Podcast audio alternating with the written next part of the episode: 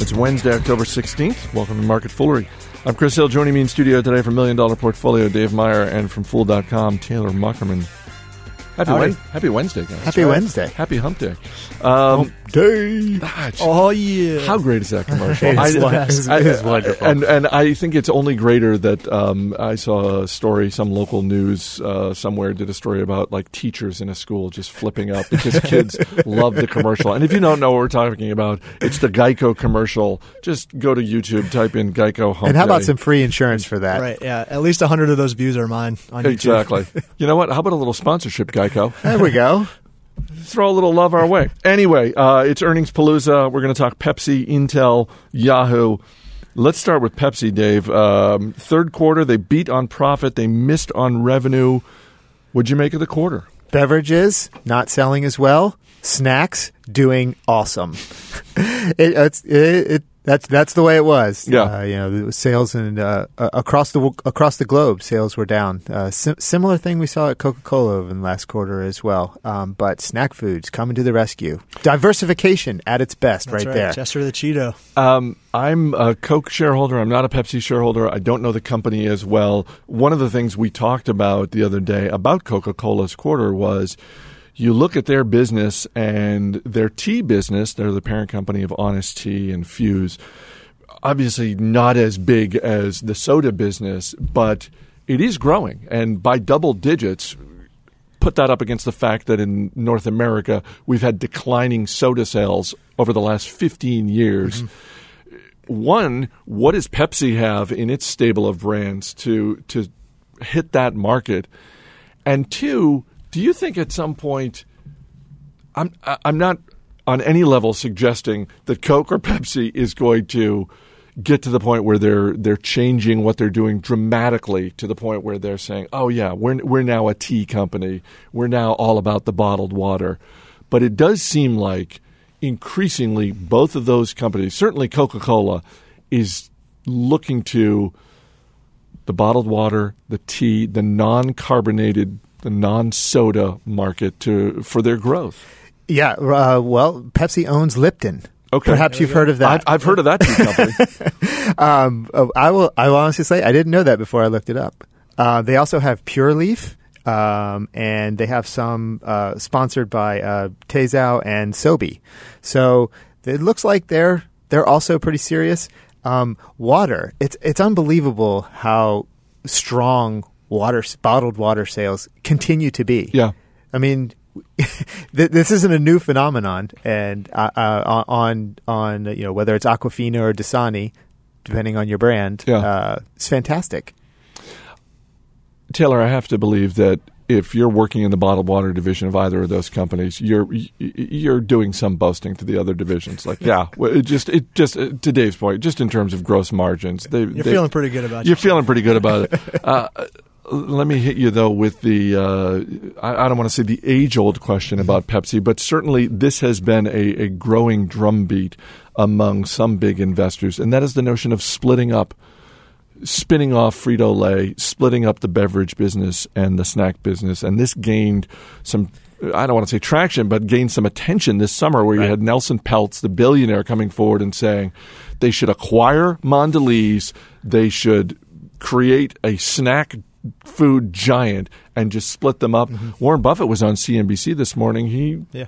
basically said, "Why would you do that? Why would you do that? What? Who are you siding with in this?" Um, I will side with. Uh, I, I believe it would be Buffett here. Um, let them be. Let them compete. And the reason is, as a consumer, that's what I want. I don't want one bit. You know, I don't want a big snack company that's going to be, uh, you know, So keep raising prices. keep them together. Keep them together. But but that's from a consumer standpoint. Yeah, I mean, from an investor standpoint, I think I would have to agree with that as well. Because if you split the, if the beverage business continues to do as poorly as it has over the last several quarters, um, you're essentially splitting off a struggling business. And who's going to want to own shares in that when when Frito Lay is the real growth driver here? Um, obviously, maybe water business could bail them out. But I don't, I don't foresee that. I mean, you have so many different bottled water companies out there that there's just a lot of competition to where I don't think any specific company has a competitive advantage over their target market. Um, so uh, for me as a Pepsi investor, I'm not. But if I was, I would appreciate them sticking together, or I would cut bait and just jump on Frito Lay if they split. It also seems like that's that's a nice. Uh, if that's going to play out, if they're going to go that route, that's a nice one-time event. Oh, Yeah, great! I've right. got, I've, uh, we've unlocked the value, but it seems like a one-time event as opposed to PayPal and eBay. I've, and I'm an eBay shareholder, but if they ever split off PayPal, I look at that and think, well, those are those are two viable business in and of themselves. eBay, maybe five, six, seven years ago, the marketplace business was really struggling. That's no longer the case. That seems like a, a, a much better benefit for shareholders. Whereas I, I, I, I'm with you guys. I think that uh, that keeping Pepsi together the way it is is, is probably the way to go. What I want to know is how are beverage sales down when prices just keep going up? They get they're more and more expensive every time I I go to buy yeah, one. that's true. I guess they said volumes were down like four percent, volumes, so yeah. struggling to keep up with cost inflation there. So, that, but anyway, keep going. Intel's third quarter, uh, three billion dollars in profit, and Taylor, uh, the market shrugged, Yeah. which is just it's just amazing. I, I'm, I'm I shouldn't be, but I am still amazed at these companies that can rake in literally billions of dollars in a single quarter, and the mar- market reaction is like, well, yeah, we're we're kind of expecting that.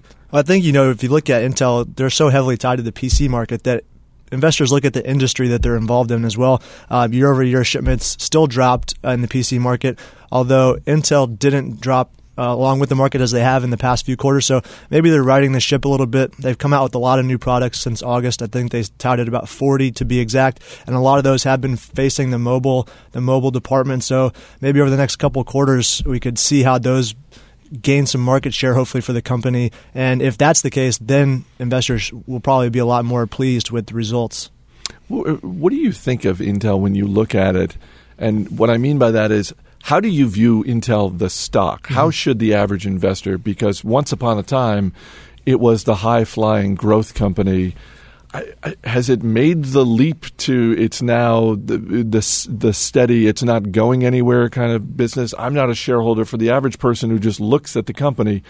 How should we view the stock? Yeah, I think you hit it right on the head. I think it's more of a stable company now, unless they can really tap into the mobile market, um, which they hope to do with one of their new Haswell chips. It's a low power chip, which they're putting in the likes of Intel, of their own UltraBook and the Microsoft Surface tablet. So if you see sales from those two pick up, um, you could definitely see them getting into the the more mobile. Uh, they quoted power sippers. Um, so uh, I'm not- sorry, what? power sippers. I What is- guess they want to call that? it. Instead of power gulpers. Yeah, instead of power gulpers like your PCs or your laptops, um, Okay. we're going with the, the more low intense uh, handheld models of, of devices. Did you just invent that phrase? No, no, no. I saw it online. I'm not sure if it was a quote. I for, think I uh, just invented power golfers. yeah. We'll though. give that to the Motley Fool. That's a foolery quote right there. Power gulpers. Okay. I think Pepsi should start to use that for their Gatorade and Lipton lines. Yeah, See in partnership. yeah, uh, one of the things I'll add is yes, there there's no there is there is no growth right now. Um, e- even though uh, the server business, uh, server chip business is doing well, there's declines in the PC um, segment, as as Taylor said. Um, the option is mobile. The the interesting thing is there's mo- Intel is so late to the game Yeah, it's unbelievable. and there and the the production of their broad uh, Broadwell chip is now being pushed back, which is again for the mobile market. Um, you know, and and we can't forget ARM is not sitting still, and everyone who uses ARM, Qualcomm, Nvidia, etc., they're not standing still. Um, I, you know, I would say if if you're an investor in Intel, you have to believe that they are going to they are going to hit that one out of the park. Um, and if not, it's going to be more of the same. It's just going to be plodding along with no growth. But ultimately, doesn't something like that come back to management? When you see a company that has not only missed the boat, but it sounds like to some degree they're ignoring that the boat ever left in the Is, first isn't place. that why we have new management? Uh, that's par- that's Yeah. got to be part of it, in my opinion. how how Yeah, long do we give new management to to show results? I guess you have to let them try and run this product cycle out with these new these 40 new uh, in- initiatives that they've run out since August. So it's only been a couple months. Yeah. I mean, you got to figure a couple quarters at least in order to see how much market share they can try and grab with these new lineups. In, in an article, um, I I believe coming out of the out of the Times, um, it looks like the new CEO was looking for at least eighteen months. That was the number he quoted as saying, you know, it's going to take me a while to get the get the get things going in the right direction. Eighteen months that that can be an eternity Yeah. in technology. It can be, but I, I feel like that's fair for a, an, uh-huh. any incoming CEO Yeah, to agree. Yeah. Uh-huh. essentially set expectations. Just we see this in sports all the time. A new coach, a new general manager. what are you saying? comes in. Intel's a big company. but no, but ser- as opposed to what we saw with Carol Bartz at Yahoo, who had been on the job, I believe, two years, maybe two and a half years, and uh, questions were starting to arise about the company performance under her. And she said, uh, "I really think that it should be. I should have four years." And It's like you know what? if if you had said that in your first month on the job, you might have gotten four years. But two and a half, you know, two two and a half years into the job, you can't you can't move the goalposts like that. You have to look at you know Hewlett Packard as one of the companies that did that CEO tango for a couple of years and just shuffling people in and out, and they've slowly started to recover, but it took them a while, and they, it's because I think they left the current CEO in the suite for long enough. Speaking of Hewlett Packard, did you guys see the story? I think I, I think it was yesterday. I saw it that Mark Hurd, the former CEO of HP, is now being mentioned by the great mentioner as the potential next CEO of Microsoft. I've not heard that. It's I have interesting not heard that. I, I, you know, he he left uh, he left HP under a cloud. I think that's I think that's fair to say. But uh, I think it's also fair to say that while he was at, at HP, he he did a great job Yeah. turning the company around. So anyway, it, it'll be interesting to see how the uh, the drama at Microsoft and the race to replace Steve uh, Ballmer plays out. Let's wrap up with Yahoo. Yep. Uh, latest quarter. The results seem to be a little bit better than people expected, but Taylor, it really seems like the story for this quarter is Alibaba. Yeah, it's surprising. You know, you talk about Yahoo, and it's typically all about Yahoo, but here it is. Their 24% stake in Alibaba. Uh, I guess the Chinese version of eBay and Amazon.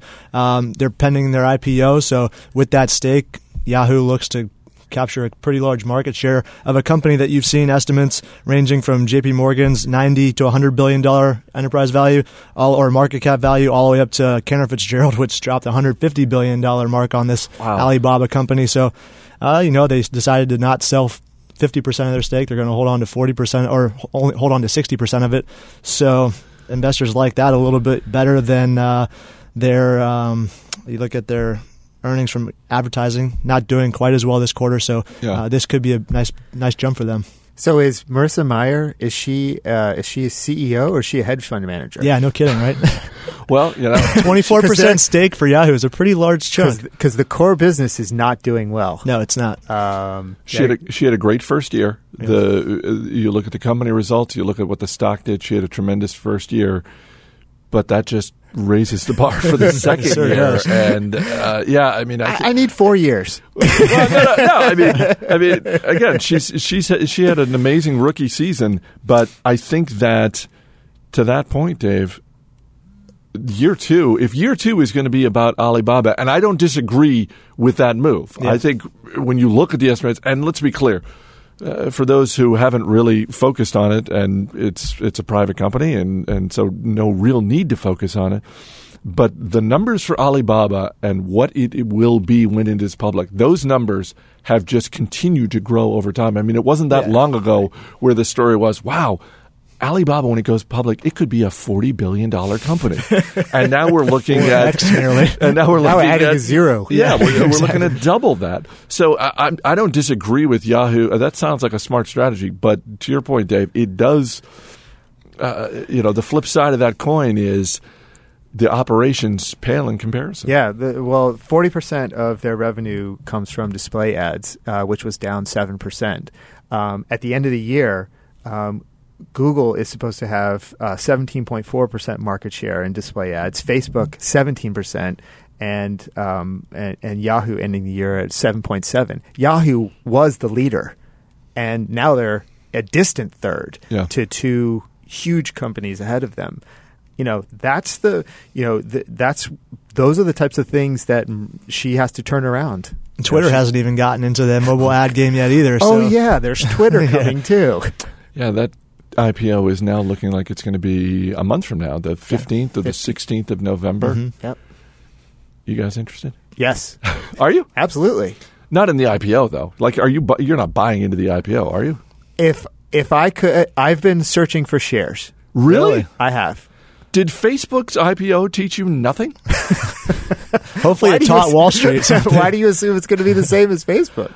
I, I'm not assuming it's going to be exactly the same as Facebook, but I look at Facebook's IPO, and that to me is the clearest example in recent history of don't buy on the IPO. Look at how the company performs after its first couple of quarters. Because Yep. if you bought if you bought on day one of Facebook, a year later your shares are still underwater. If you buy six months into it being a public company, at the one you know at the Yeah. one year anniversary of the IPO, you're sitting pretty, and now you're doing the happy dance because the stock is is you know probably tripled from where you bought it six months into being public. company. Twitter interests me; it is absolutely a stock I'm going to put on my watch list.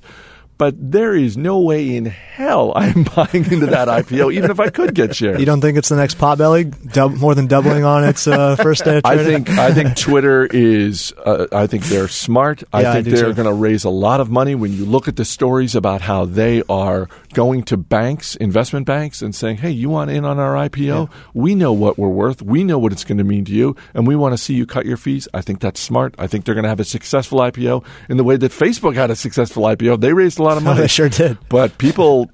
People who bought in that first day, man, they were holding the bag for a while. So I'm actually looking for pre I pre shares. Some sometimes uh, the brokerages can get them, and you can get in a lottery. I haven't been able to find any yet, but I'm looking to get in before. Why don't you just buddy up to someone who works there and say, "Hey, I'll take I'll take your options off your hand." They're going to be worthless in five years. go to Craigslist and you know do, you know go to the personal section. You know, You Da- probably could try that out Yeah. there in California. Dave or wherever. Meyer seeking